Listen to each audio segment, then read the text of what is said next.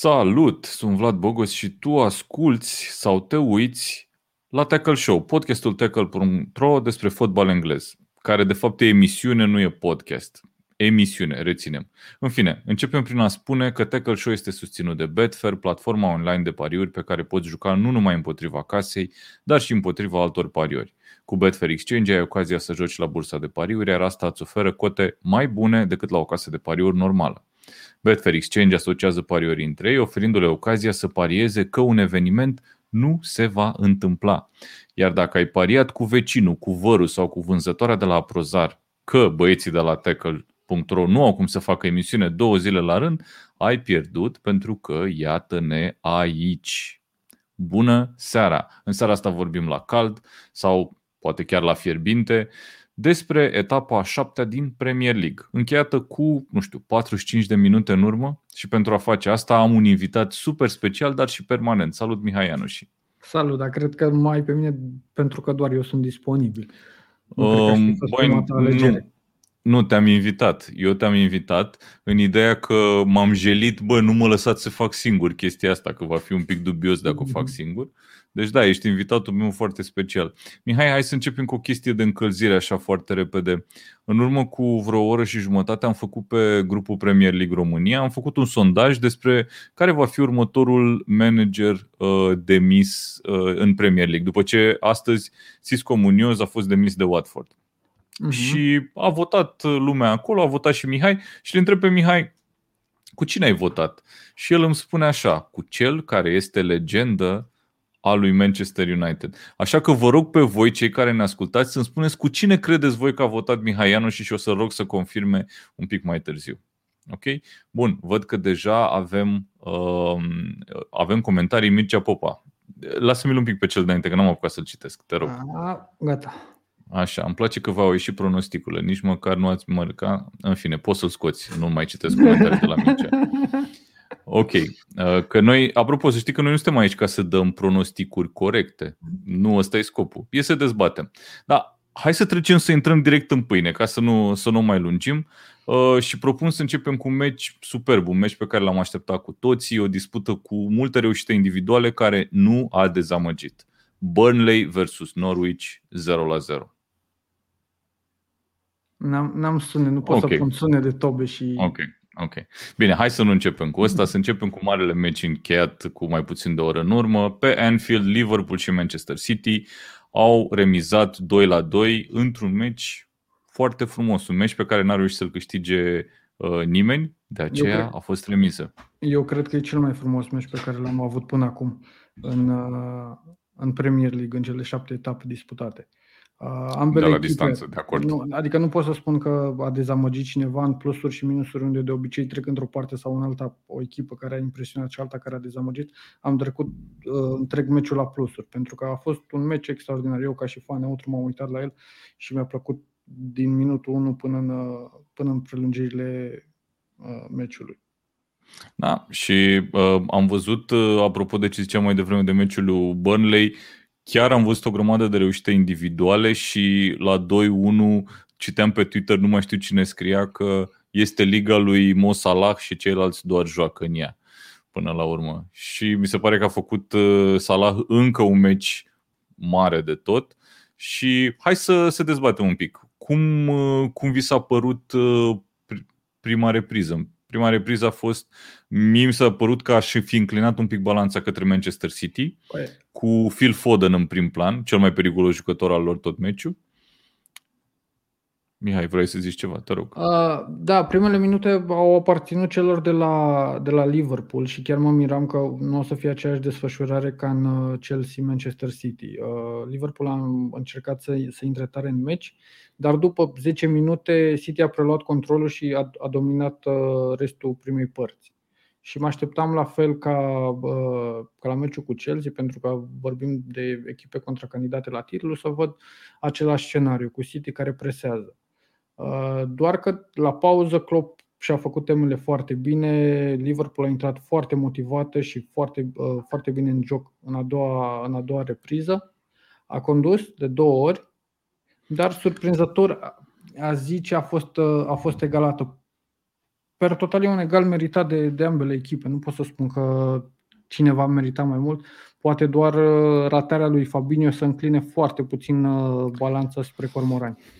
Mai, uh, ratarea lui Fabinho mi se pare uluitor că am avut două candidate la ratarea sezonului de până acum. Ambele etapa asta e Fabinho în meciul cu Manchester City, Fabinho care prime, la care ajunge mingea, n-aș zice că o primește, ajunge în urma unei uh, ieșiri greșite a lui Ederson din poartă, ajunge mingea în fața lui la un metru și jumătate de poartă cu poarta goală și nu reușește să se miște suficient de repede pentru finalizare, e blocat de Cancelo și um, nu, nu marchează. Iar uh, cealaltă ratare de care ziceam este a lui Aubameyang în meciul cu Brighton, Uh, unde Aubameyang efectiv driblează portarul și pentru vreun motiv anume nu împinge mingea în poartă, mai face un pas și e blocat de unul. E încurcat efectiv de unul dintre fundași și, și nu reușește să înscrie. Mi s-au găsit, părut uluitoare ambele. Am găsit și o captură fix cu ratarea lui Fabinho care pare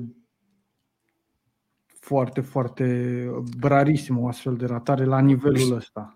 Știi de ce mi-aduce aminte ratarea asta? Mi-aduce aminte de celebra ratare a lui Alexis Sanchez la Man United când avea toată poarta în față și nu a reușit să o... Exact de asta mi-aduce aminte, doar că aici cumva ar trebui să nu-i luăm din merit lui Cancelo pentru acest tackle. Mm? Acest tackle pe care îl face la Fabinho efectiv e un tackle care aduce, îi aduce puncte lui Manchester City, din punctul meu de vedere. Foarte importantă intervenția asta. Um, Spunea cineva mai devreme într-un comentariu, n-am apucat să văd cine. A, uite, da, Alexandru. Spunea că abordarea a fost foarte precaută, City profitând de lipsa unui fundaj dreapta, exact asta vreau să punctez și eu, și au atacat non-stop pe partea lui Milner. Da, de pe partea lui Milner mi s-a părut că au venit toate oportunitățile importante. Din nou, să nu-i luăm din merite lui Foden. Foden care a făcut un meci excelent și dacă nu mă înșel eu, cred că tu l-ai numit la matinalul tackle de ieri fix pe Foden ca fiind un jucător care ar putea să, să încline balanța. Da, Foden a revenit și în momentul ăsta eu zic că după meciul ăsta putem să spunem că e cu adevărat intrat în formă. Foden, da, era o chestiune de timp să-și revină după accidentare, să capete minute și cred că o să-l vedem din ce în cel mai, mai des. Nu cred că Foden o să fie un subiect al uh, schimbării, al rotației pe care Pep o face constant cu alți jucători. Uh, mai degrabă Grealish încep să cred că dacă continuă cu o serie de meciuri de genul ăsta, ok, acum a jucat și cu Liverpool, poate să iasă din schemă sau să fie schimbat. Uh, dar Foden este următorul jucător uh, mare pe care deja îl are, îl are City, City în echipă. Uh, scriu cei care se uită la noi că Rodri a fost. Că Rodri, nu, nu, nu. Da, Am, nu în aș fi, dacă m-ar fi pus cineva să aleg, eram absolut sigur că a fost cancel. Nu știu. Poate că îmi doream eu să fie cancel. Hmm. Habar n-am. Uh, da, deci a fost Rodri cu, cu tackle-ul. Uh, noi suntem cu tackle show. Um, bun, vreau să, să punctez așa. În primul rând, uh, golul lui Mane dintr-o pasă a lui Salah. S-a mai întâmplat o dată sezonul ăsta Uh, și în, ultim, în ultimii ani nu vedem extraordinar de des fix combinația asta, Salah cu Mane. Mi se pare că uh, cumva ăsta ar trebui să fie un motiv de bucurie pentru, pentru fanii lui Liverpool, pentru că cuplul ăsta să funcționeze foarte bine, mi se pare că le-a lipsit un pic în sezonul trecut. Acum nu cred că o să vedem etapă de etapă combinația asta. A fost un gol foarte frumos, o combinație reușită a celor doi jucători. Dar uh, tind să cred că stilul de joc pe care îl are Liverpool nici nu-i avantajează astfel încât să ajungă mereu în, în scenariu în care să-și paseze uh, mingea unul la altul decisiv. Pe lângă faptul că atât Salah, uh, de fapt atât Mane cât mai ales Salah sunt individualiști, vor mereu să marcheze, vor ei să tragă la poartă și asta îi fac jucătorii atât de buni pe care îi are, îi are Liverpool. Mie mi s-a părut uh, încă ceva. Mi s-a părut că uh, Mane și uh, Diogo Jota au făcut un pic schimb meciul ăsta. Că practic nou, cel care a jucat nouă fals, vârful a fost Mane. Eu parcă așa am, am simțit-o. Chiar sunt curios o să mă uit după un heat map să văd pe unde a fost, pe unde a fost Mane. Că senzația mea a fost că el a jucat rolul de vârf în, în meciul ăsta pentru Liverpool. Mă întorc, mă întorc la ce ai spus cu, cu Milner și s-a văzut că, până la urmă, Klopp l-a și schimbat, având și galben și fiind expus, atât de expus. Uh, City și-a dat seama că acolo e, e marele minus al celor de la Liverpool în această seară. Fără trend, un trend care uh, a privat prin absența lui și partea ofensivă. Miller n-a, n-a contribuit aproape deloc la ce înseamnă joc ofensiv astăzi, iar Guardiola a făcut ce era logic, a speculat uh, ce era de speculat. Da, și mi se pare că vedem din nou importanța de fapt a lui Trent Alexander-Arnold, pentru că nu cred că Phil Foden ar fi reușit să-și creeze ocaziile pe care și le-a creat cu Trent Alexander-Arnold doar prin prisma faptului că Trent ar fi împins un pic jocul mai sus, probabil că el ar fi căutat spațiu din spate, în fine, Uite, foarte bun comentariu și de la Valentin. Bernardo Silva a jucat foarte bine. Țin minte că am, am văzut la un moment dat o fază în care Bernardo Silva efectiv zici că era păianjen, era, avea patru jucători de la Liverpool în jurul lui, cumva reușea să țină de minge, să o scoată de acolo. Da, a făcut un meci foarte, foarte bun și uite, din nou vedem un jucător pe care cumva îl vedeam plecat de la Manchester City la exact. începutul sezonului, Bernard... făcând un meci super bun și nu e primul sezon ăsta. Bernardo, Bernardo Silva era dat ca și plecat. Barcelona, AC Milan erau variante uh, date de presă în vară. Și el a, a și început sezonul ca rezervă. Dar ușor, ușor vedem că a intrat în, uh, în echipă și are, are un rol cheie. Astăzi mi s-a părut, pe lângă Foden, care, uh, cum, cum spuneam, a avut un meci foarte bun, Bernardo Silva a fost probabil al doilea cel mai bun om. Iar seria de driblinguri pe care a avut-o, nu mai știu exact, cred că în prima repriză, sper să nu mhm, greșesc, mm-hmm. dar a fost cred. ceva ce nu prea vedem în, uh, în, uh, în Premier League. Ok, vedem o, o trecere de la un singur om, dar ce a făcut acolo să țină mingea 10-15 secunde singur contra celor de la Liverpool, nu vorbim de o nouă promovată de Norwich, Burnley sau ceva de genul, mi se pare demn de, de menționat și de lăudat. Da, um, hai să punctăm și indi- uh, acțiunea individuală din care se marchează golul de 2-1 al lui Salah nu știu, cred că pentru mine e golul sezonului până acum în Premier League. Reușita asta lui Salah efectiv scoate din joc scoate din joc toată apărarea lui Manchester City și apropo de comentariul lui Daniel care e acum pe ecran, un meci excelent între două echipe de o calitate excepțională. Mie mi s-a părut în seara asta că Liverpool și Manchester City au fost în propria lor ligă cumva. Poate și având în minte ce a jucat Chelsea ieri, care mm-hmm. nu a mhm. fost strălucitor, dar discutăm și despre Chelsea un pic mai încolo. Da, nu, nu pot să fiu decât de acord cu tine și mă, mă raportez și la meciul pe care City l-a avut cu Chelsea. Chelsea n-a avut forța asta să revină în a doua repriză decât foarte târziu, după ce uh, Tuchel a făcut niște schimbări uh, strict ofensive. A putut să iasă la joc, pe când Liverpool, uh, de când a intrat în a doua repriză pe teren, a venit cu altă față și a marcat până la urmă două goluri. Da, da. și uh, să spunem că ultimul Ia. gol al meciului uh, nu, al meciului a fost mă... marcat de Kevin De Bruyne, te rog. Vreau să mă întorc și la, la golul lui Salah și mă uitam la, la relor și cred că acolo greșeala a fost uh, stricta apărării că nu l-a faultat mai devreme. Pentru că în momentul în care Salah a intrat în, în careu cu, cu mingea la picior, era clar că ori o să tragă la poartă, ori o să fie penalti. Era foarte greu să iei mingea în momentul respectiv și cred că decizia cea mai bună era să fie faultat la marginea careului. Da, da. Salah e un fotbalist foarte greu de oprit și mi se pare că sezonul ăsta am senzația că îl văd pe Salah din primul sezon la Liverpool, la care era efectiv de neoprit. Așa mi se pare că e din nou sezonul ăsta. Nu că n-ar fi livrat cifre și până acum, dar mi se pare că e un pic peste ce a fost în ultimele două, trei sezoane acum. Uite, vrei să zic o chestie interesantă legată de Liverpool. Rog, total. Uh, dacă stăm să ne gândim, Liverpool în ultimele două etape a încasat 5 goluri. True. True, true. Și atunci ne dăm Dar a și, că... a și marcat, dacă te uiți la ultimele lor 5. trei meciuri, nu, la ultimele, nu mă uit doar la Premier League, au, au avut și o uh-huh. victorie cu 5-0, 5-1. parcă, sau 5-1, 5-1, o chestie de genul ăsta, în uh, Champions League. Vedem, ok, au încasat 5 goluri, au marcat în ultimele 3 meciuri câte? 10 goluri cam, uh, cam panică. Da. Uite, ne zice uh, AA, un rezultat foarte bun pentru Chelsea.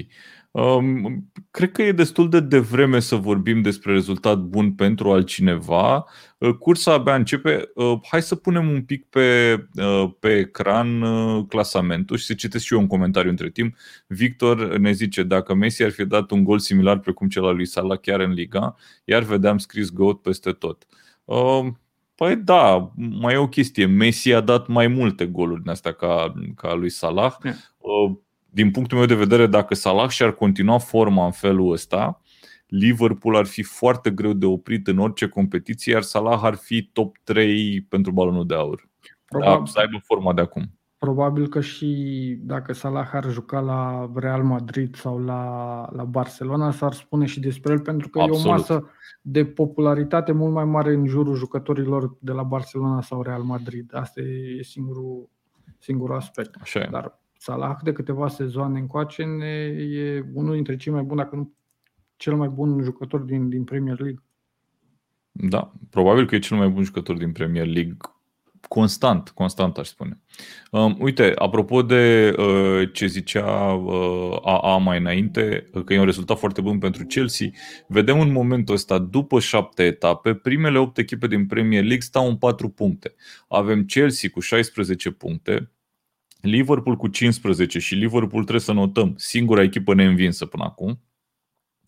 Uh, Manchester City, Man United, Everton și Brighton cu câte 14 puncte și apoi Brentford și Tottenham. Uite mă, Brentford a ajuns pe locul 7. Uite, uite-te și tu, locul 6 și 7 în Premier League, Brighton și Brentford. Dar complet meritat. Nu am, nu, absolut, absolut, absolut. Nu pot să le zic nimic. Am văzut uh, meciul Brighton. Îmi pare rău că nu l-am văzut pe cel lui Brentford. Probabil o să văd un rezumat. Uh, dar Brighton a jucat foarte bine cu Arsenal și eu probabil că o să vorbim la, la meciul respectiv. Uh, iar legat da. de clasament, din ce am văzut în primele șapte etape, clar va fi o luptă în trei. Uh, Chelsea, Liverpool, Manchester încep City. să-ți dau dreptate. Încep să-ți dau în, dreptate. În, în oricare ordine. Uh, mă surprinde puțin, uh, mă surprind puțin punctele pierdute lejer, poate, de Liverpool cu Brentford. Uh, dar la fel și City a făcut egal cu Southampton. Uh, Chelsea, în schimb, a pierdut cu City și a mai pierdut, a mai făcut mai are un rezultat, un pas greșit. Of, of, of. Stai așa, că spun imediat că am clasamentul ăsta de la Premier League deschis. A făcut egal cu uh, Liverpool și în rest Nu ne servește foarte bine memoria, pe mine personal. Uh, da, legalul e cu Liverpool, atât. Cu Liverpool. Deci da. Chelsea pare că a pierdut puncte până în acest moment doar cu contracandidate și mă tem să nu fie o luptă care să fie decisă uh, mai repede de punctele pierdute cu echipe mai mici decât uh, head-to-head-urile cu top 3, top 4. Eu, eu nu n-aș fi atât de sigur, pentru că uite, City, City a lăsat puncte la Southampton, a făcut 0-0 cu Southampton. Da? Ok, acum uh, a pierdut cu Tottenham din nou. Cred că e o, e o anomalie statistică, o greșeală uh, uh, înfrângerea asta cu Tottenham din, din prima etapă. În schimb, Liverpool Liverpool nu prea a lăsat puncte. Poate doar au avut accidentul ăsta cu Brentford, dar Brentford chiar e o echipă bună. Deci nu poți să spui că e o echipă care a venit uh, și a, ne-a surprins dând golul lui Liverpool. Nu cred. Trei goluri, ba da, când a, când a trei goluri, da, trei trei da. goluri, da. Când a, dacă era 1-1, da. 0-0, un rezultat de genul ăsta, nu eram atât de surprins ca la un rezultat de 3-3. Uh, o, o singură chestie vreau să mai adaug de, legat de Chelsea aici în ecuația asta. Uh, Manchester United a pierdut cu Villa, uh, Chelsea a bătut cu 3-0. City uh, a făcut 0-0 cu Southampton Chelsea s-a chinuit cu Southampton etapa asta, dar în final a câștigat cu 3-1. I-a bătut cu 3-1, da. da. Uh, da, da. Tuchel, dacă știe să, să antreneze echipa foarte bine pentru meciurile astea speciale, să le spun așa, cu echipe gen Everton, uh, Brighton, Brentford și să le câștige, s-ar putea să aibă la final o șansă în plus față, față de Liverpool și City. Da. Mie mi se pare că arată clasamentul foarte bine și că se poate răsturna uh, se pot răsturna situațiile aici în orice moment. Uite, etapa următoare Chelsea joacă cu Brentford. Chelsea joacă cu Brentford, ok, Liverpool joacă cu Watford, aici va fi măcel, Manchester City cu Burnley măcel, Man United joacă cu Leicester, meci în care poate să fie absolut orice rezultat. În fine, hai să mergem un pic mai, uh, mai departe, dacă am terminat cu, cu meciul ăsta cel mai important al etapei și o să le luăm un pic în ordine, dacă poți să pui un pic rezultatele pe ecran cât, uh, cât continuăm uh, discuția. Uh, aș vrea să mergem la un necaz de meci, că altfel nu pot să-i spun. Manchester United cu Everton pe Old Trafford. A fost 1 la 1. United a deschis scorul prin Martial, care, by the way, Martial a arătat bine în banda stângă, chiar bine în banda stângă. Și bă, au fost egalați de, prin un gol al lui Townsend uh, și erau să și, uh, să și ia bătaie. Uh, cu Ai. un gol care a fost anulat, dar pe, a fost offside, deci nu aveam ce să zic eu. Ca să fiu Acolo. sincer, eu aș începe cu laudele la adresa lui Everton. Everton care a arătat un joc, mai ales că doi dintre cei mai importanți, dacă nu chiar cei mai importanti jucători, Richarlison și Calvert-Lewin, sunt în continuare accentați. Iar Everton joacă, repet, și am și scris chestia asta de foarte multe ori, joacă cu o linie de, uh, de trei ofensivă, să o numesc așa, cu Townsend venind liber de contract, jucător care în 58 de meciuri la Crystal Palace a marcat de două ori. Joacă cu Gray, de mare Gray, venit de la Leverkusen, pentru că nici la Leverkusen nu a confirmat contrasumei de 1,5 milioane de lire sau euro, whatever, și cu Rondon, care Rondon cred că a venit și el gratuit, nu cred că s-a plătit o sumă de bani pe el. Da, și Rondon a fost și ca mână moartă, dacă mă întreb pe Absolut, mine, este un jucător cu fizicul la pământ. După ce joci în, da, da, da. în China, vin Premier League, normal că se vede o diferență enormă. Dar cu Mai, uite, la, trei... la, la Igalo nu s-a văzut.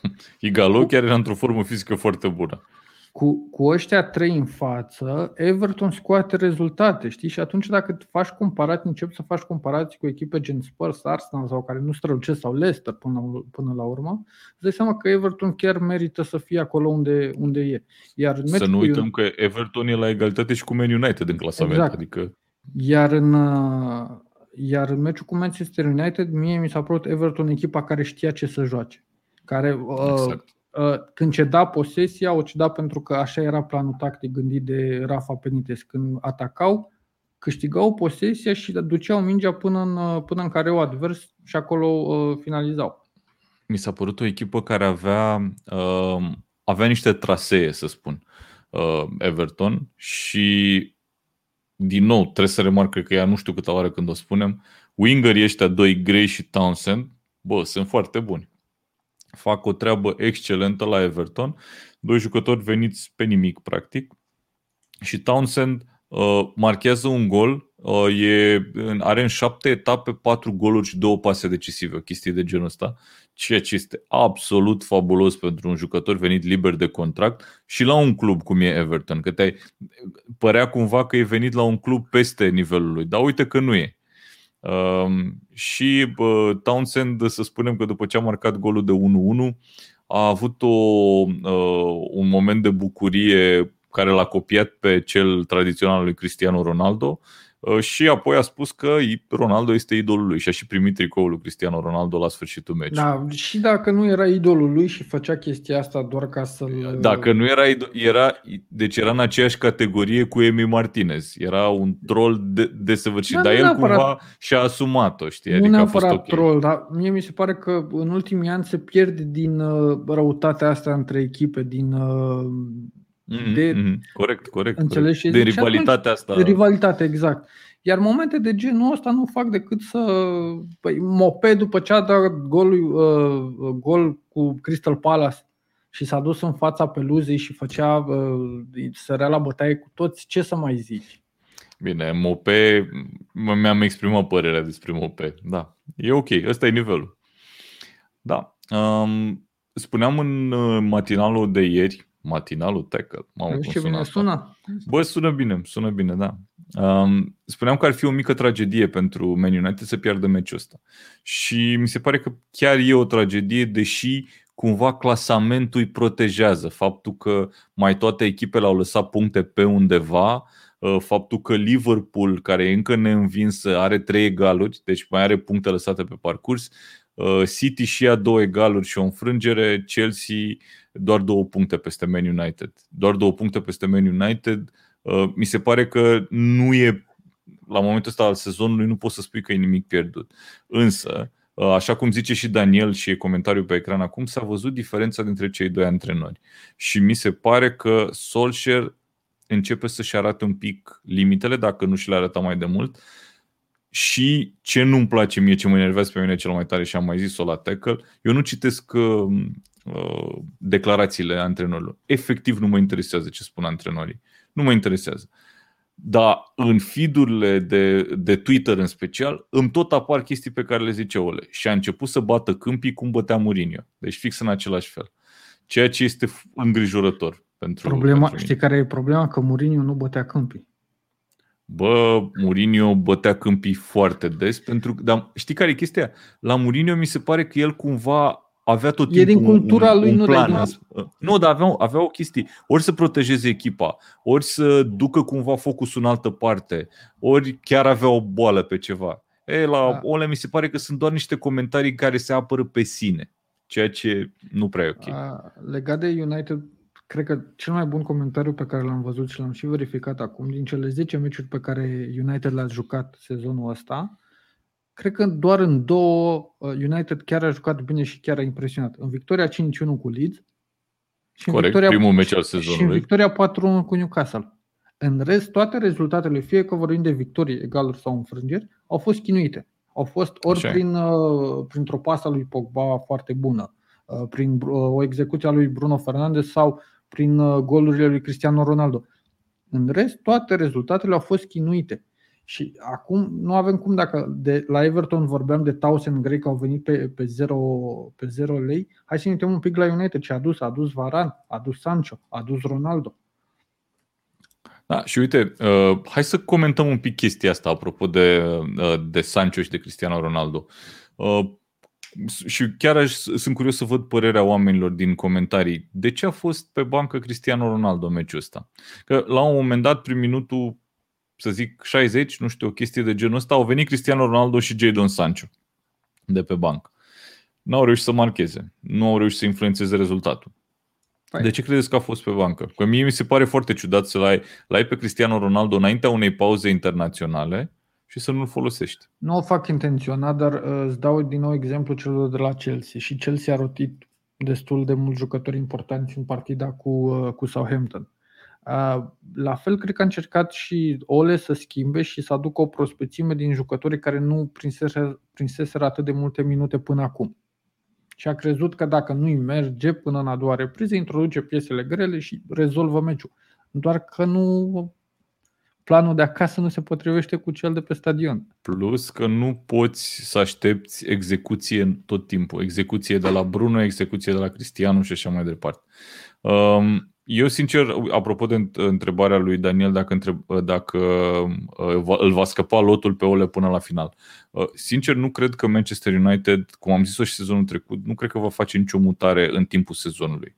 Chiar nu cred asta. Probabil că dacă își vor aranja un antrenor nou și îl vor aranja pentru vară, dar nu, nu de acum. Deci nu, eu nu m-aș gândi foarte mult la, la chestia asta. Uh, ce să zic, hai ai noștri în, în rest. Nu, e clar că uh, pălăria e un pic prea mare pentru Solskjaer în momentul de față. Uh, el nu și-a făcut mâna. Uh, Rafa Benitez e un antrenor care are experiență și care știe să creeze un plan de joc. Solskjaer, are o adică- experiență, nu se poate compara.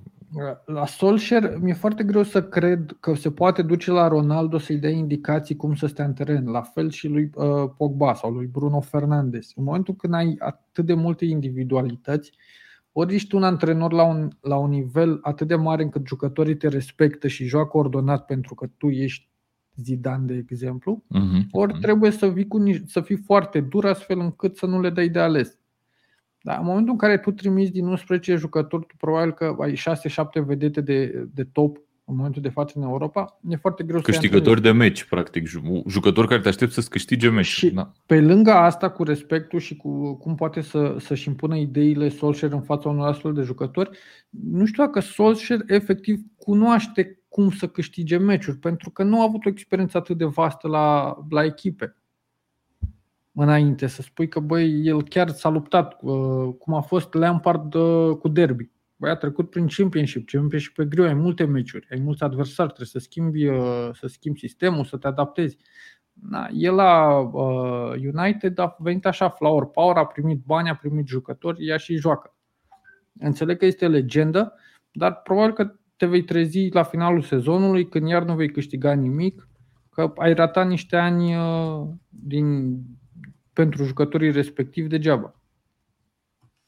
Ok, ok, da. Bun. Um, cu, pe această notă foarte fericită pentru, pentru mine, o să trecem la meciul următor, la Chelsea cu Southampton 3-1. Southampton a ținut-o un pic în șah pe Chelsea, uh, a reușit să egaleze și uh, apoi a survenit și eliminarea lui James Ward-Prowse, moment după care Chelsea mai dă două goluri, câștigă meciul categoric Uh, și vorbeam cu Mihai un pic în timpul meciului și îmi spune, da, eu cred că Lukaku o să-l bată pe Werner. Și eu îl întreb la ce, la șah? Zice, nu, nu, nu, fizic, o să-l bată pe Werner, pentru că nu se mai poate în felul ăsta. Zimi uh, cum ți s-a părut Werner, care a și marcat meciul ăsta. Mai mă bucur pentru el, încep cu asta, mă bucur pentru el că a muncit foarte mult și cred că mental e foarte greu să, să joci atât de mult, să ratezi, să ai goluri anulate, să nu-ți iasă preluarea, să nu-ți iasă pasa, Uh, da, a fost un meci frustrant pentru el, dar mă bucur că l-a, l-a terminat cu, cu gol înscris și s-a văzut și pe el prin bucuria lui. În momentul în care uh, a marcat și golul a fost anulat, expresia feței lui și gesturile, mimica erau uh, priceless, cum se spune. Uh, dar omul chiar a alergat și aici uh, l-aș felicita pe Tuchel pentru că mă așteptam să-l schimbe. Nu l-a schimbat.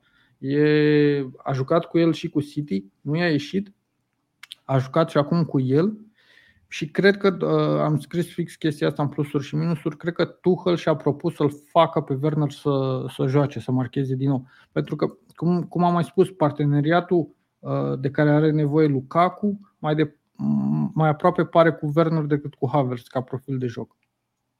Ok, ok. Deci, cu alte cuvinte, ești optimist pentru cum va evolua uh, parteneriatul ăsta în viitor. Mie mi s-a părut uh, foarte frustrat Lukaku în meciul ăsta. A avut și o ratare foarte mare Păi deja uh, se, se adună imensă, are, are 3-4 meciuri uh, fără gol marcat. Doar uh-huh. că uh, am discutat chestia asta sâmbătă și nu vreau să mă repet foarte mult. Lukaku adică ieri, de față, la matinal. Da, da, da, da. E izolat în careu. A avut o fază, uh, nu mai țin minte minutul, un meciul cu Southampton când a coborât. A ieșit din careu, a deviat mingea și a fost o fază periculoasă. Dar așa trebuie să-l joci pe Lukaku. Uh, Lukaku la Inter, și iar uh, mă repet, juca altcumva. Uh, Inter absorbea presiunea și juca pe contraatac, o minge lungă pe Lukaku, de deviere și de acolo pleca faza. În momentul de față, el stă în careu și așteaptă centrări. Nu e atât de mobil încât să, să poată să finalizeze din prima.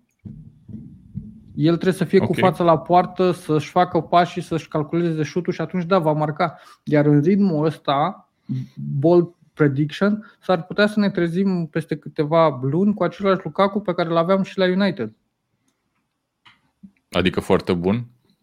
Dar nu, cred că tu te referi la ultimul sezon al lui la da, da, United, da, da, când da, da, chiar exact. a suferit uh, și el și United. Cumva. Impresia generală despre uh, Lukaku în Premier League e cea a ultimului sezon. Cam așa se raportează. Băi, eu la... nu sunt de acord. Eu nu sunt absolut de acord cu chestia asta, pentru că a avut sezon foarte bun la Man United și a avut foarte bune la Everton.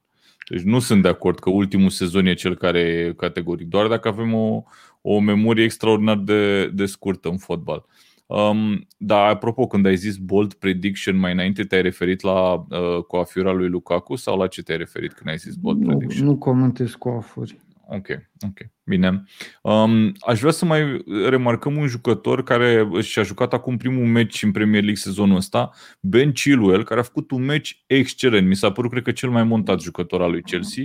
Normal, uh, el avea ceva și de demonstrat. A stat atât de mult timp absolut, pe bancă absolut. în fața unui Alonso care la începutul sezonului a fost extraordinar. În ultimele perioade cu Juventus și cu City a avut meciuri mai slabe, dar în rest Alonso a fost top.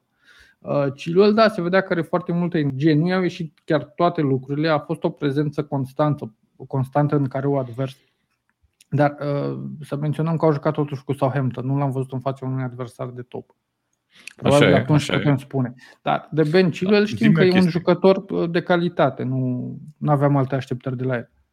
Mie mi se pare fantastic cum reușește un club cum e Chelsea să aibă doi fundași stânga atât de diferiți și atât de buni uh, la un nivel atât de ridicat amândoi. Și păi... zim te rog, cine crezi că va fi titularul în Premier League? No. Dacă, dacă ar fi să numărăm la capătul, la sfârșitul sezonului, cine va avea mai multe meciuri, Alonso, Chilwell sau Alonso? Alonso cred că a fost la un telefon distanță să plece de la Chelsea în ultimele două perioade de transferuri. Știu de, de, de Inter că în perioada Conte și-l dorea, plus că uh, nici el nu juca atât de mult. Venise Chilwell, iar cu Lampard uh, Chilwell era titular. Nu a plecat, a venit uh, Tuchel, a trecut la sistemul cu trei fundași și Alonso știm cu toții că joacă foarte bine cu trei fundași, el fiind în, în linia mediană, să, să zic așa, și atunci a prins locul de titular. Uh, nu, cred că Tuchel va roti, nu va fi un, un titular permanent pe, pe poziția aia. Va roti meci de meci. Mă aștept ca meciul următor uh, să fie tot Chilwell și probabil în Champions League să înceapă cu Alonso. Mm-hmm. Okay, Uite, okay. E, e fix discuția dacă Liverpool ar fi avut o dublură la fel de bună cu alu Trent, ce s-ar întâmpla. Probabil... Băi, sunt foarte curios de unde, ar, de unde ar putea să scoate genul ăla de jucător așa. Păi, păstrând proporțiile, cele cu, al, cele da, corect, cu Alonso corect, corect. sunt acolo. Păstrând proporțiile, nu vreau să fiu... Nu, am, am, am înțeles. Adică păstrând corner take, taken quickly, știi, la modul da. ăsta. Da. Um, bun, deci nu avem un verdict despre cine va fi titular pe stânga. Uite, ne zice Vlad, care e fan Manchester City, dacă mă duc eu bine aminte, că și Livramento este de remarcat. Da, Livramento mi se pare că e un jucător uh, venit cumva de nicăieri. Cred că doar fanii lui Chelsea știau cine este Livramento și care s-a impus în Premier League și nu are niciun fel de adversar la Southampton și probabil că va fi un jucător de care vom auzi de acum uh, ani buni. De acum. Foarte da, posibil, un jucător, un jucător e bun. foarte posibil ca Chelsea să activeze buyback clause Da, da, da. Că până la urmă și Aspilicueta are o vârstă. Până, Aspilicueta are o vârstă, Aspilicueta care a făcut un meci foarte bun. Cu două pase decisive și ai și zis ieri, ai și zis. Normal, am și zis și uh, surprinzător a fost faptul că el figura pe foaia de joc ca uh, fundaș central. Dar la un moment dat Hudson 2 s-a dus pe stânga, activa foarte mult pe stânga, iar Spilicueta s-a transformat în jucătorul de bandă dreaptă. De aceea avea o prezență constantă în, în careul celor de la Southampton. Păi stai puțin, păi cum a început? N-au început cu uh, Cialobach? Nu, Cialobach, Cialobach închizător. Rudiger. Nu. A fost închizător, ah, ok, ok, ok. okay. Aspilicueta, uh, Thiago Silva, uh, Rudiger, Alonso, Hudson 2 pe dreapta. Chilwell, Hudson 2. Uh, Chilwell, Hudson 2, da, exact. Ok, no, tocmai a fost, uh, tocmai ai spus adevărul și uh, n-ai vrut să recunoști la Tackle Show. Ok, bun. Um, nu știu ce, ce am putea să mai zicem despre meciul ăsta. Uh, Chelsea, eu aș spune doar că nu a strălucit, dar a câștigat. Și asta trebuie să facă o echipă chiar o echipă care se bate la titlul în Premier League. Southampton uh, a jucat pentru nivelul ei, pentru nivelul investițiilor făcute sau uh, transferurilor efectuate, a jucat bine. Nu pot să spun că uh, au dezamăgit sau au făcut neapărat un meci slab. Uh, eliminarea lui Ward Prowse a fost complet, uh, complet meritată. Din momentul în care mă așteptam să se ducă arbitrul la, la ecran să revadă faza, mi-am dat seama că nu are cum să fie altă decizie în afară de eliminare. O să fie un sezon greu. Dacă uh, Southampton nu, nu intră în lupta pentru retrogradare, vor avea mult de muncit, vor, vor trebui să muncească foarte mult. Uite, eu mă, mă uitam acum uh, fix pe sondajul de care zicea mai devreme cu următorul manager de Miss și nu, uh, nu prinde top 3 din ce văd eu uh, Ralph Hasenhutel. E pe primul loc e Solskjaer, bineînțeles, ca întotdeauna.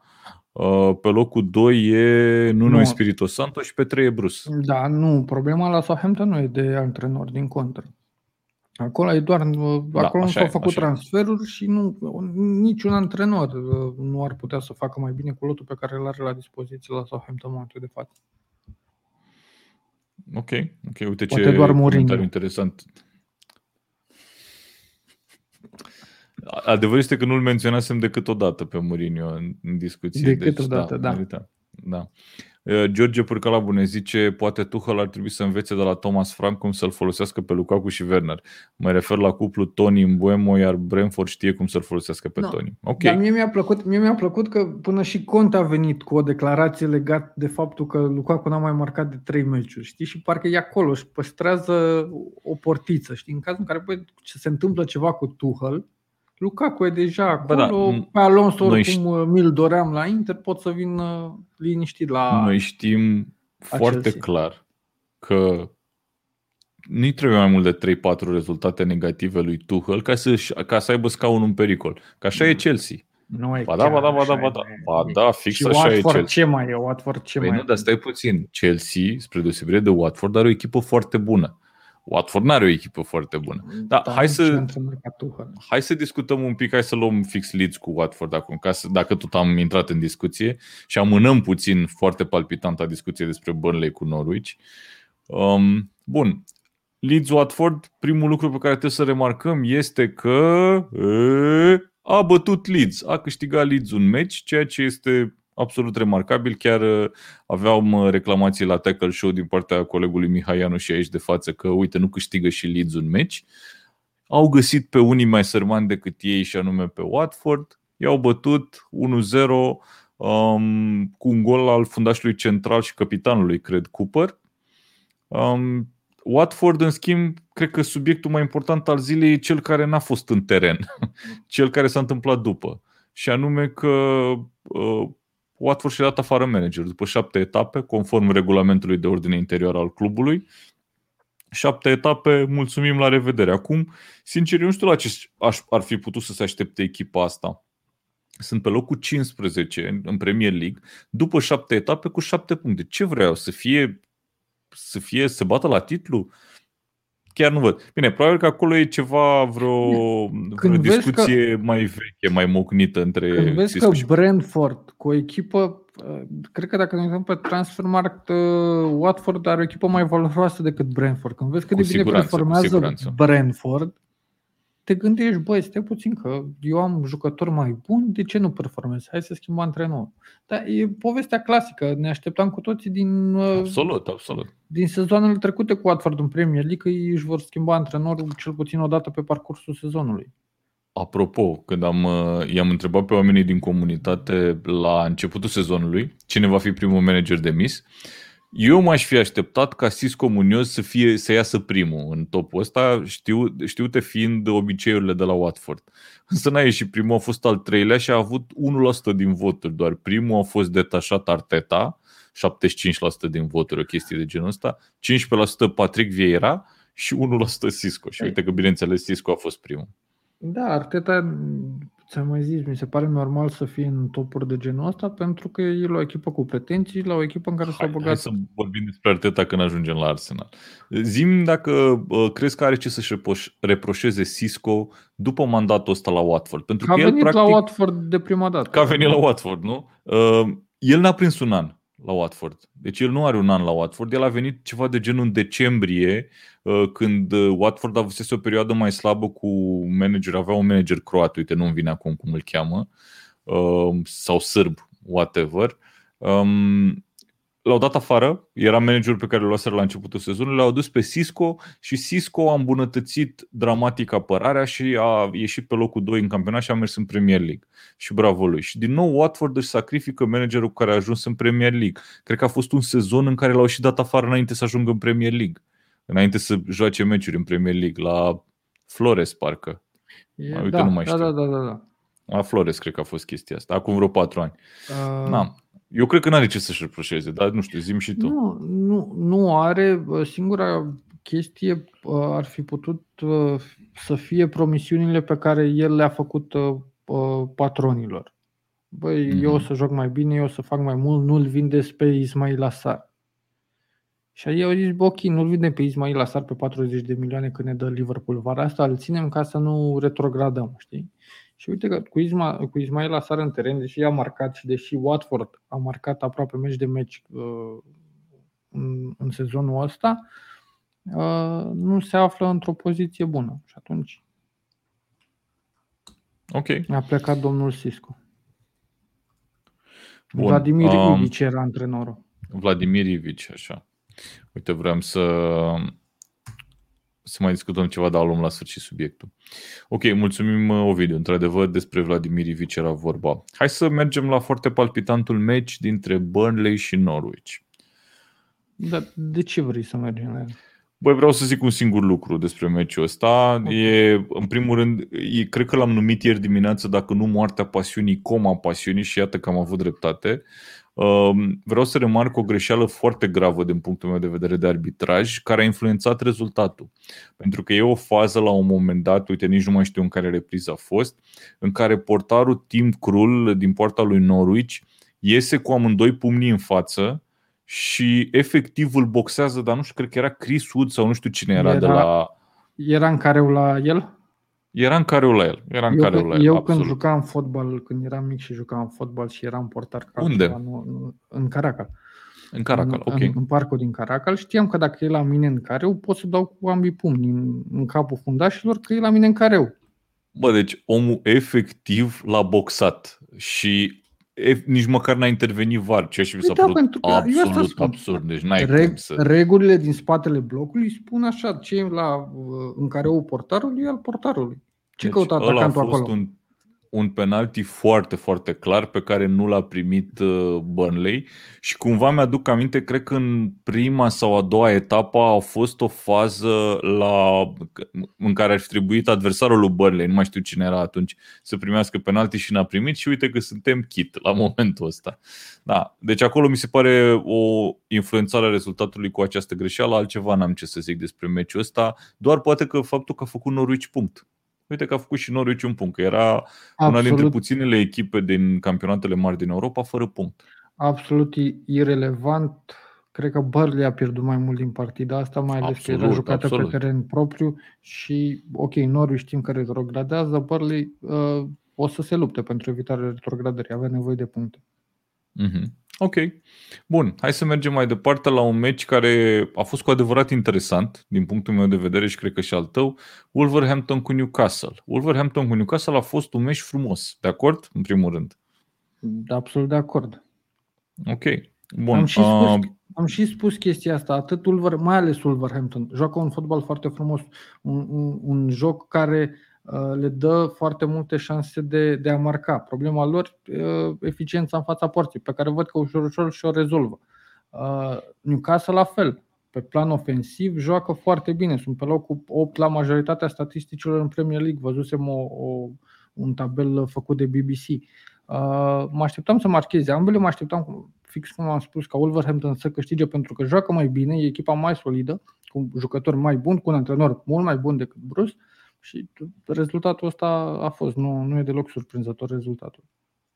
Ok, um, aș vrea să remarc uh, calitatea de finalizator al uh, sudcoreanului Huang. Mi se uh-huh. pare că a finalizat excelent ambele, uh, la ambele goluri și faptul că ambele goluri de fapt îi aparțin lui Jimenez, pentru că uh, duelurile în care intră el și le câștigă, reușește să iasă cu mingea din niște clinciuri la mijlocul terenului, creează ambele goluri. El este pasatorul decisiv și mi se pare că uh, și-a revenit cu adevărat și mai mult a avut cumva un un aer, un, o aură de Harry Kane în, în meciul ăsta, mi s-a părut. Ah. Păstrând proporțiile, bineînțeles, că nu El e... știe să și dribleze. Îl ajută corect, foarte mult fizicul corect. și tehnica și asta îl deosebește de uh, majoritatea atacanților din, uh, din Premier League, pe care îi vedem masivi, uh, rapizi, dar nu neapărat uh, prieteni foarte, foarte buni cu, cu mingea și să, și să dribleze. Dar Jimenez pare așa un pachet complet. Și eu cred că revine.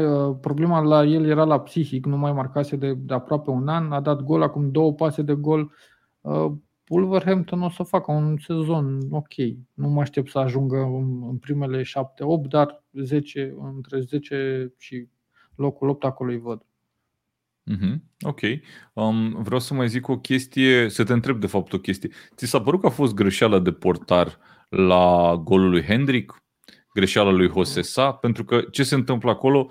Hosesa este lovit într-un, într-un duel și da. rămâne căzut pe jos undeva în dreapta porții Uh, între timp, faza continuă, nu se oprește, ajunge mingea la Hendrick, iar el cumva se ridică și era pe revenire în momentul când Hendrick trage și îl prinde pe picior greșit. Nu aș cataloga neapărat greșeală de, de portar. Mi așa adică mi s-a părut, sincer.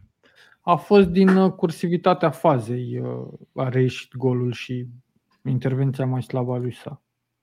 Da, eu ce vreau să zic este că nu ai cum să nu fie oprit jocul și tu să fii jos. Mi, mi, aia mi se pare, adică nu pot să, nu am de unde să știu cât de tare a fost lovit, dar mi, nu mi se pare ok să fii jos cât timp jocul nu e oprit. E un pic dubios pentru mine.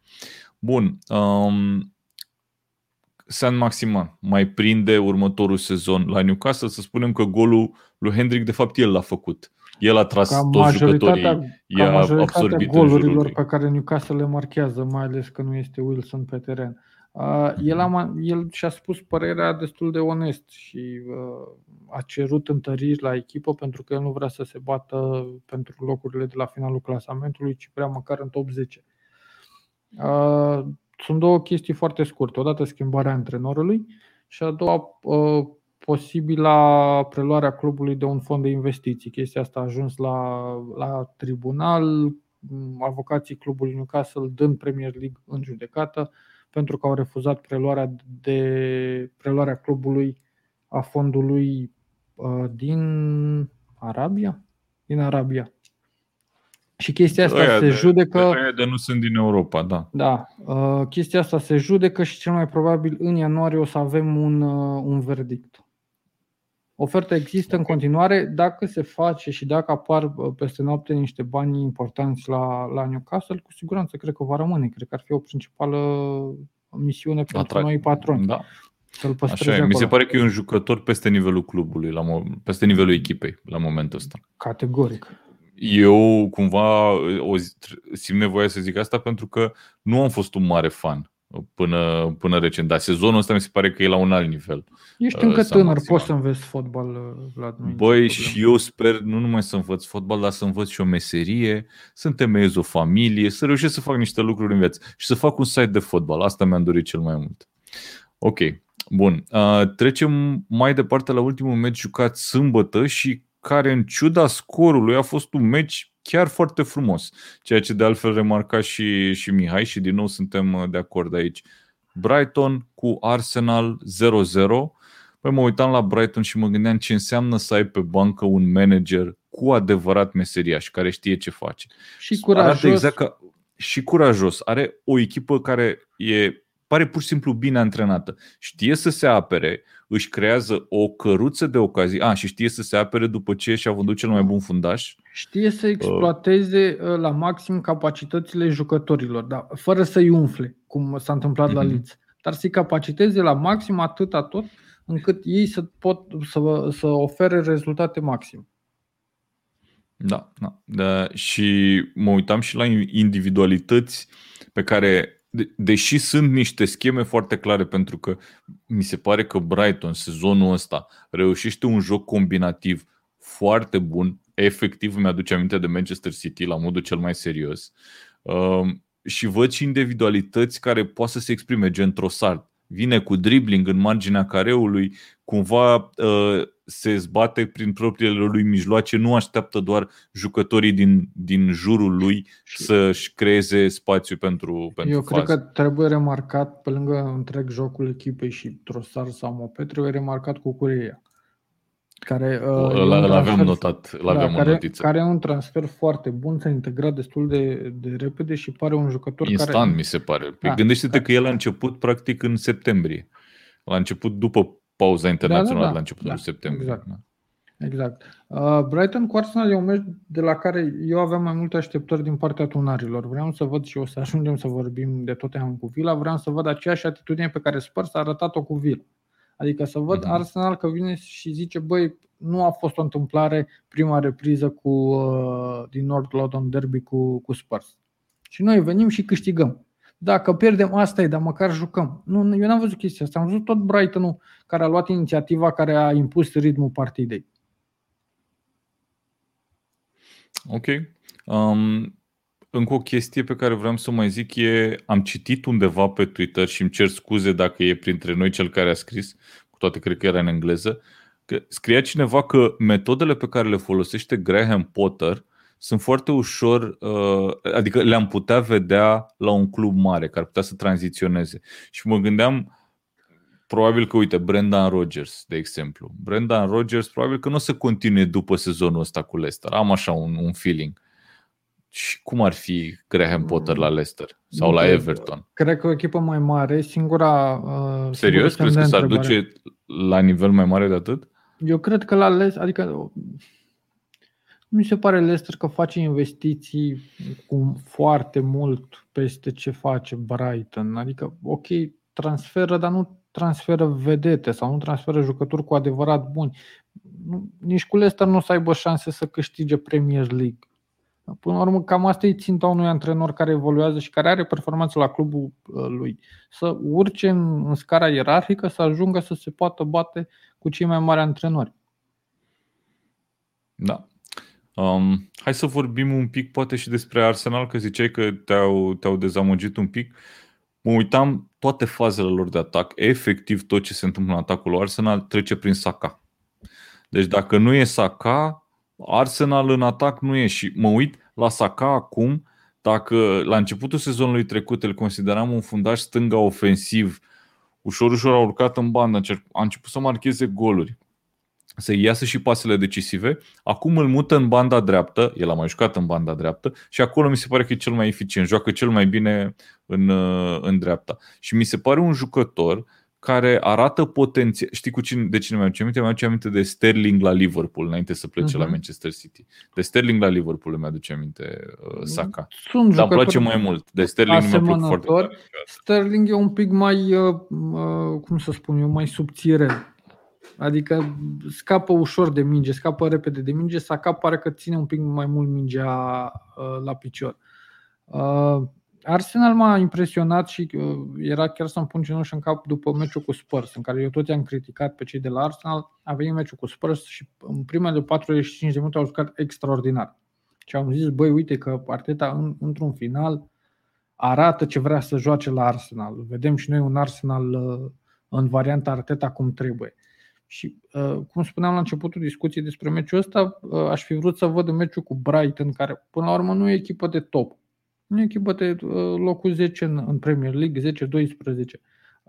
Să văd atitudine din partea celor de la Arsenal, să-și asume riscul să încerce să controleze partida, să domine adversarul, să își creeze ocazii permanent de gol.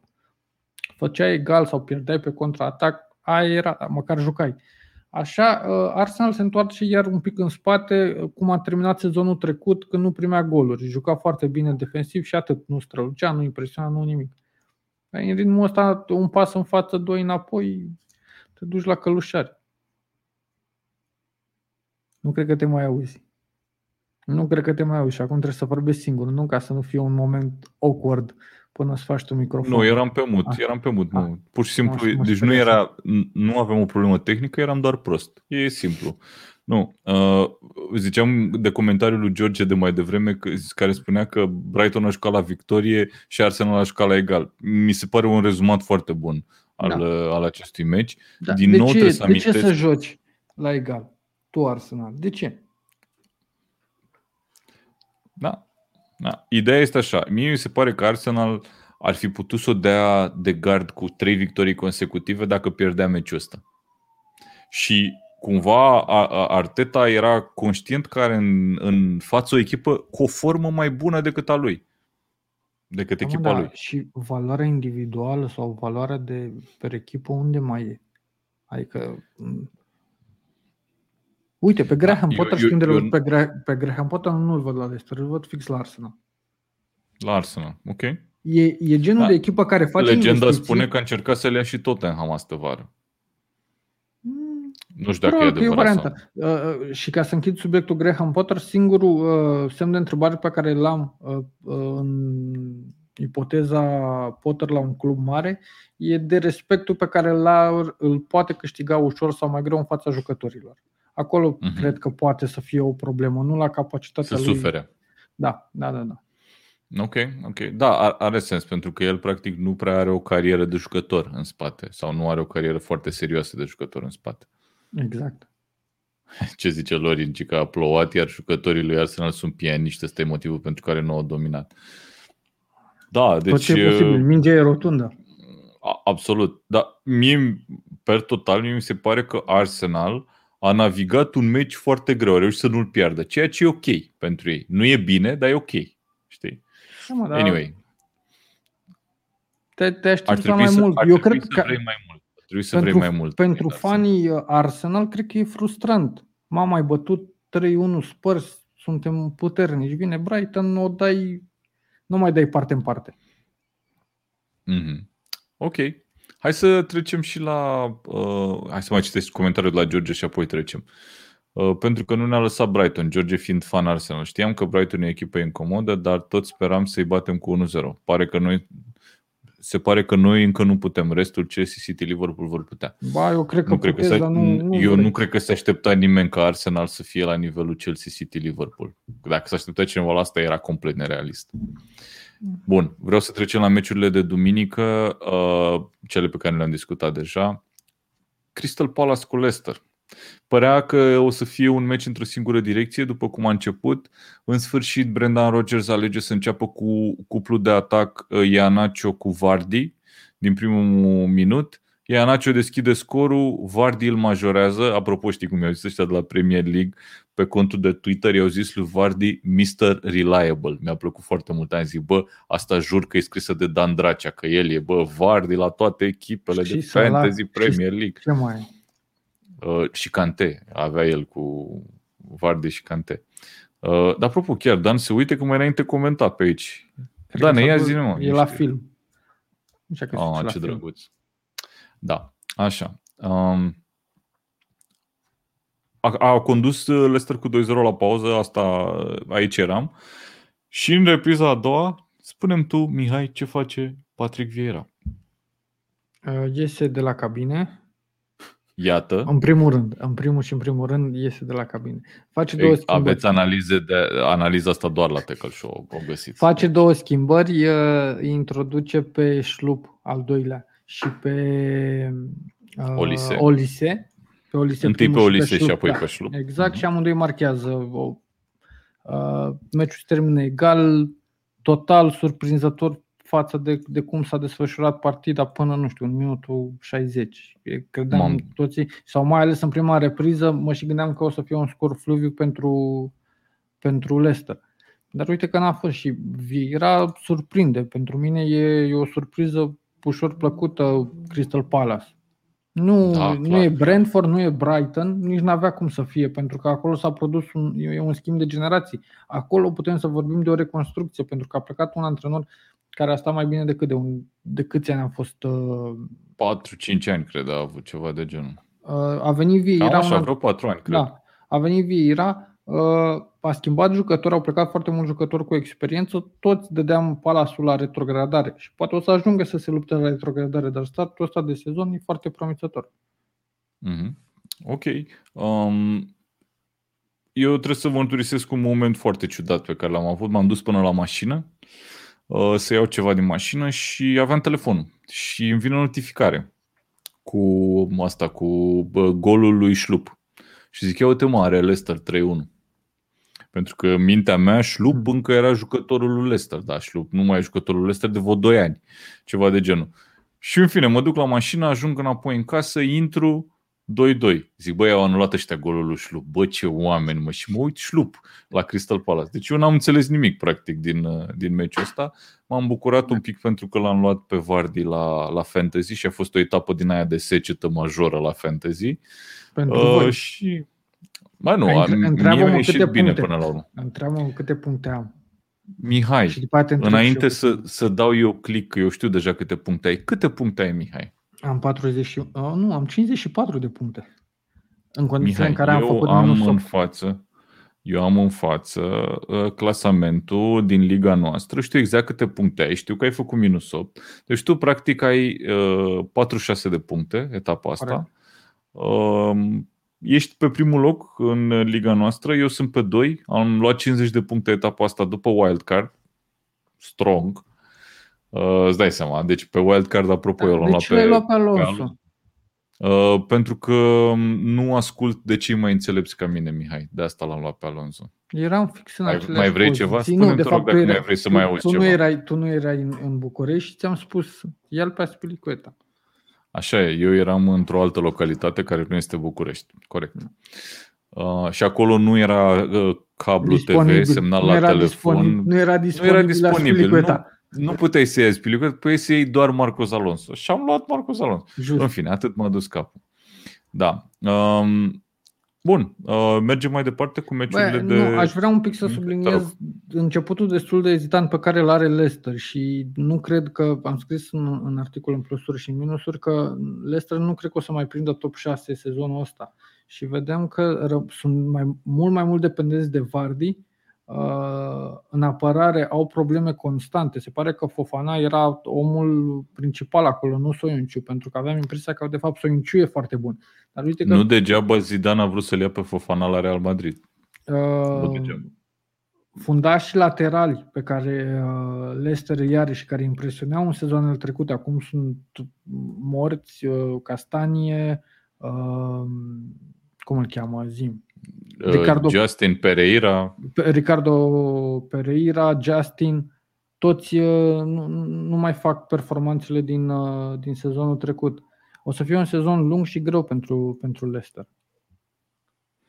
Da, așa e și la fel de lung și de greu pentru Crystal Palace, dar uh, echipa uh, se mișcă parcă din ce în ce mai bine. Bineînțeles că dacă o să fie să câștigi un meci, va fi probabil un meci cu Man United, că a- acolo se întâmplă lucrurile. Bun. Hai să trecem la meciul care a fost și televizat la noi uh, la prânz astăzi, la, de fapt, după prânz, la ora 4. Tottenham cu Aston Villa. Uh, ai menționat tu mai multe lucruri, ziceai de o atitudine schimbată a celor de la Tottenham. Uh, două pase de gol date de uh, Heung-Min Son. Uh, cu alte cuvinte, sudcoreenii iau cu asalt Premier League și uh, obțin rezultate pentru echipele lor. Vezi, noua Ah. ordine mondială din Asia începe să apară ușor, ușor. Da, da, da, corect, corect. Uh, Zim, ce ți se pare că a făcut diferit în Nuno Espirito Santo în meciul ăsta cu, cu Aston Ai, Villa Nu știu dacă față nu, de trei meciuri pierdute la rând nu înainte? n-a fost un meci câștigat tactic, dar cred că a fost un meci câștigat de atitudine și cu puțină șansă, pentru că uh, meciul a început pe contre, a, început, a fost un meci agresiv cu multe faulturi, jucători foarte determinați atât la Spurs cât și la Villa. Cred că la început putea, puteau ambele echipe să marcheze. A marcat uh, Mhm. Spurs prima. Uh, au avut un son foarte bun, un jucător decisiv în, în, în meciul de, de astăzi și în ultima perioadă, când vedem rezultate bune și cu City, uh, a dat golul victoriei și, și acum, uh, Spurs a avut atitudine. Ok, Asta, cred că asta a fost uh, elementul principal pe care pot să-l remarc după partida cu Vila. Atitudinea jucătorilor. Uh, și-au dat seama că au greșit, că au avut un meci uh, uh, mai puțin bun cu Arsenal, că aveau o revanșă de luat, jucau acasă de, uh, acum și au, uh, au ridicat nivelul. Nu, echipa nu a combinat foarte mult, a fost o, tot o echipă reactivă, așteptau să, să urce cei de la Vila, ca apoi pe contraatac să, să construiască, dacă putem spune așa. Dar le-a, Mhm. le-a ieșit. Era genul de meci care se putea termina cam în orice direcție. Nu e o îmbunătățire neapărat a jocului făcută de Tottenham, probabil e și un meci mai slab făcut de Villa. Ings a fost schimbat în a doua repriză, n-a fost, n-a fost strălucit, a avut uh, una sau două ratări sau decizii în fața porții destul de uh, destul de dubioase. greșite, cum, cum Da. ar veni, da. Exact. Uh, și ăsta a fost meciul. Um, vreau să te întreb, uite, îmi pare rău că în seara asta n-a putut să fie alături de noi uh, prietenul Claudiu. Um, l-am invitat și n-a putut să vină în seara asta. Sunt foarte curios cât costă Harry Kane acum. Dacă mie mi se pare că uh, din ce în ce mai mult că Spurs a ratat o super oportunitate de a-l vinde astă vară pe bani mulți, dacă într-adevăr au fost adevărate ofertele de la Manchester City, uh, Da, mă, nu, Da. eu cred că a, Harry, Harry Kane e același jucător bă, foarte, foarte bun. Doar că în momentul de față e cu moralul la pământ după ce a ratat un transfer. Asta nu înseamnă că ca la FIFA sau ca la Football Manager îi tai din, uh, din atribute, pac 10 puncte, pac 10 puncte. E, e același. Doar că, uh, îți dai seama, cred că și, până la urmă, și colegii lui, văzându-l că el vrea să plece, s-au supărat pe el. Nici combinațiile cu Son nu mai sunt aceleași, cu, cu, cu întreaga echipă. Pare, e pe teren, Uh, cel puțin în meciul de astăzi a încercat, a părut frustrat, a, a și ratat, a încercat poarta uh, și cred că uh, are nevoie de, de un pic de, de timp și de șansă, un meci în care să marcheze de două sau de trei ori pentru a reintra în formă. Dar cu siguranță capitolul Harry Kane la, la Spurs se va încheia vara viitoare. Crezi? Și crezi că îl mai vând pe 100 de milioane? Eu nu cred că îl mai vând pe 100 ba, de milioane. Doar, bine, acum, uh, cum am zis-o și la ediția trecută, Harry Kane va începe din nou să marcheze în Premier League. Deci să nu-și facă nimeni nicio, nicio uh, iluzie că nu se va întâmpla chestia asta. Nu, se va întâmpla. Uite, chiar vreau să văd comentariu de la David, dar l-a scos pe ecran. De remarcat la Spurs a fost reacția după ce au primit gol. Cred că în ultimii doi ani nu am mai văzut o asemenea reacție după ce am primit gol. Uh, something to build on. Ok, bun. Uite, David mai, ne mai zice că iarna asta pleacă Harry Kane. Nu cred. Chiar nu cred. Um, și să mai spunem, uite, ne mai scrie Alex că vrea să dea un wildcard la Fantasy și dacă avem să ceva sfaturi. mie, că l-am dat deja. L-am folosit și mai am nevoie de unul, nu, glumesc. Um, nu, chiar aș zice în perioada asta că urmează două săptămâni de pauză de, de Premier League, adică un weekend de pauză de Premier League, să facem o ediție de fantasy în care să vorbim despre wildcard, efectiv. Chiar aș vrea să facem chestia asta. O eu să, nu înțeleg, o să dar eu nu înțeleg de ce dă de mâine wildcard-ul și nu dă din seara asta, dacă tot vrea să-l dea în perioada asta, pentru că vor crește prețurile câtorva jucători chiar din această noapte. Păi Mihai, dacă omul are program mâine să dea wildcard, Mă, lasă-mă să dau un sfat bun, că de asta se uită la noi. Se uită să mă audă pe mine cum vorbesc de uh, Aston Villa cu Tottenham. Băi, sincer, Măcar nu știu, un sfat cred de genul ăsta care chiar e, e ok să pot să-i ofer. Ai avut tu ieri ceva yoga, gimnastică pe televizorul ăla în spate și cred că de asta se uită oamenii. Sincer, tot așteaptă să se întâmple ceva acolo unde scrie Tackle Shock. Eu așa cred. Da. Uh, anyway, bun, hai să mergem la ultimul meci al, uh, al etapei pe care nu l-am discutat încă și care pentru mine a fost surpriza etapei. Nu știu dacă doar pentru mine. West Ham, Brentford 1 la 2. Brentford a condus, West Ham a egalat prin minutul 80, cred, o chestie de genul ăsta și Brentford câștigă meciul din nou cu un gol foarte important marcat de Ioan, Ioan, Ioan cred că e Visa, uh, care a marcat și cu Liverpool. Ultimul gol cu Liverpool, exact. cel de 3-3, tot al lui a fost. Acum Intrat marchează din, din nou de rezervă. N-am gol decisiv, da, și un jucător care a venit, cred, în ultima zi de transferuri sau ceva de genul ăsta la ei. Naiba știe cine e. N-a auzit nimeni de el, bineînțeles, a venit din Franța și uh, Brentford câștigă cu 2-1 pe terenul lui West Ham.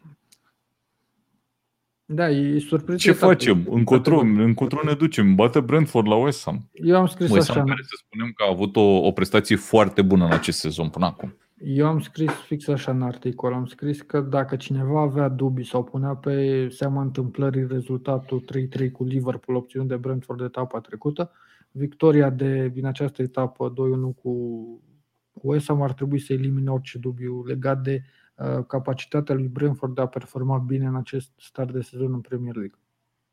Brentford, care să spunem în momentul ăsta este pe locul 7, este la 4 puncte de lider de Chelsea. Nu, e, e total irelevantă poziția în clasament uh-huh, în mhm, momentul uh-huh. de față. Nu, nu, nu, vreau să spun nu... doar că până la momentul ăsta Brentford are exact o înfrângere uh, cu Brighton.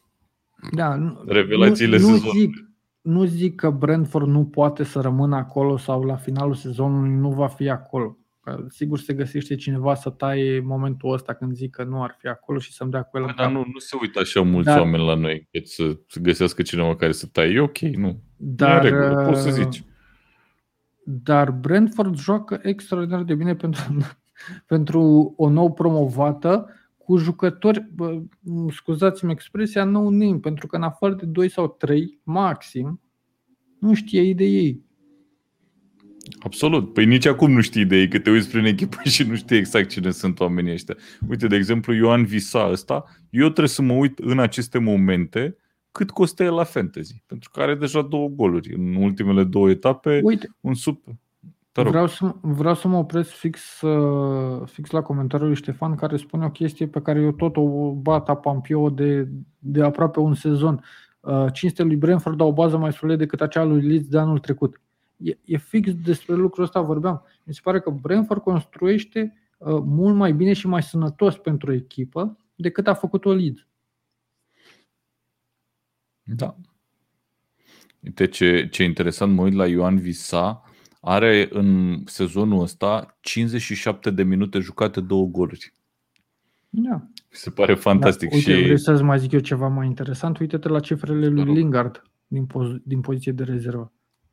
Păi, uh, Lingardinho nu poate fi învins vreodată, practic, Lingardinho. Um, ok, hai uh, ca să nu îi adormim pe oameni de tot, că totuși e duminică seară. Uh, hai să stai luăm... puțin, stai.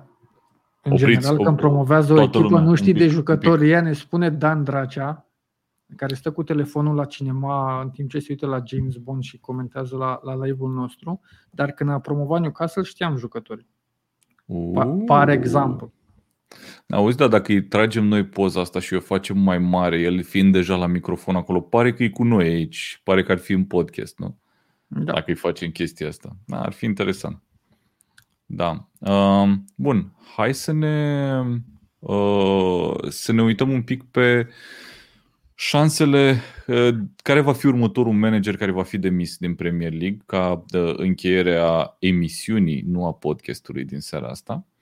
Uh, să spunem că Cisco Munoz a fost demis, să vă aducem aminte încă o dată și să ne gândim cine ar putea fi următorul. Că eu am o variantă destul de simplă, dar vreau să văd un pic și uh, cotele de la partenerul nostru Betfair. Uh, și uite că le vedem pe ecran. Mulțumesc regia de da, emisie. Tu observi cât de bine a făcut Dan acest vizual și nu se mai văd marginile pozei și pare așa blenduit cu tot background-ul? E super ce să mai Deci nu mai am ce să mai zic. Bă, deci oameni buni, care vă mai uitați la momentul ăsta, uitați pe ecran aici, nu mai am ce să mai zic. Da, deci uh, conform cotelor Betfair, uh, prietenul nostru Dan a făcut uh, acest grafic cu șansele ca să fie șansele fiecărui manager de a fi următorul demis din Premier League. Și iată cine conduce clasamentul. Nu e Spirito Santo, care are patru victorii în șapte meciuri, aș zice că e puțin probabil să fie, uh, să fie demis din Premier League la momentul ăsta. Uh, următorul, aș zice că are o probabilitate foarte mare, Steve Bruce. Um, poate că am putea să facem un carton foarte inteligent dacă e demis Steve Bruce cu Steve Brusc. Nu știu, ceva de genul ăsta. Poate că ar fi ceva deosebit. Trebuia să zic, nu, era prea bun. Ok. Urma de Solskjaer. Uh, Farke? Hazenhutel? Solskjaer. Ideea este așa. Zim care ți se par ție top 3 uh, probabilități Steve. la momentul ăsta, la modul cel mai serios. Steve Bruce. Așa. Steve Bruce. Bielsa. Uite, hai să spun de ce te-am, de ce te-am întrebat. Bielsa. Așa. Stai că mai trebuie să mai zic unul. Bielsa, Bielsa care este la 2,6%. Ok, l-am căutat un pic în listă. Bielsa și poate, hai să zic, că nu noi Spiritul Santo, dar mă îndoiesc, mai degrabă o farche. Ok. Um, dacă ar fi să mă întreb cine cred că ar putea fi demis, clar Steve Bruce, cine probabil că ar trebui să fie demis pentru că oricum nu prea mai e nimic de pierdut e Daniel Farke no, de la Norwich. Dar, nu, dar nu-l vor da afară Norwich pe Daniel Farke pentru că au arătat-o deja. Mm. Ei practic în sezonul în care au retrogradat au început cu Farke, au retrogradat cu Farke, i-a adus înapoi în Premier League și iată că sunt din nou cu el. Deci nu cred că o să-l dea afară Norwich, ci cumva sunt un club în antiteza lui Watford în, da. în momentul ăsta. Trebuie deci nu cred mai... că în afară de Bruce e cineva cu o șansă reală de a fi dat afară în curând. Trebuie să te mai uiți și la nivelul jucătorilor pe care i-ai. Uh, până la urmă, Norwich n-a făcut transferurile pe care le-a făcut Watford. Până la urmă, uh, Farke de, e, uh, a mai fost în Premier League, a promovat, e un jucător, e un jucător, doamne, e un antrenor aproape emblemă pentru ei, pentru clubul ăsta. Să obțină promovare back-to-back e destul de greu. Uh-huh. Nu mai știu cine, care a fost ultimul antrenor care a reușit uh, Păi să retrogradeze și să promoveze la loc. Da. Dar n-aș putea să-ți spun dacă a fost. Nu, mă gândeam la cluburi, a mai fost Fulham, care tot a făcut aceeași... Nu, și Newcastle a făcut. Și Newcastle, Dar nu cu același a, Newcastle antrenor. cu Rafa. Că i-are întocmai cu Rafa. În ultima, da, a stat 4 sau A 5 fost- etape, da, Câteva etape la final, că nu mai avea ce să le mai facă la momentul ăla. exact. Da. Nu, Da, Steve da. Bruce mi se pare că el e următorul uh, posibil plecat, prim plecat din această Mhm. listă, pentru că vedem deja Newcastle are jucători, are o, po- are o poziție destul de slabă în, în clasament. Nu îi prevăd așa un viitor strălucit. În pauza asta competițională nu cred că o să se apuce să reinventeze arta apărării și să, să vedem un Newcastle mult mai bun în apărare din uh, peste, peste două săptămâni. Da, mă gândeam la o chestie apropo de demiterea lui, uh, lui Cisco Munoz și îmi pare rău când am menționat-o atunci, acum am adus aminte. Bă, dai afară antrenorul, da? Îl dai afară după șapte etape. Se spune că un- e un moment prielnic să-l dai afară înaintea unei pauze internaționale, pentru că următorul manager care vine și care trebuie să spunem că cred că uh, e um, Ranieri, cel mai probabil va fi Claudio Da. Ranieri. Um, Dan Petrescu.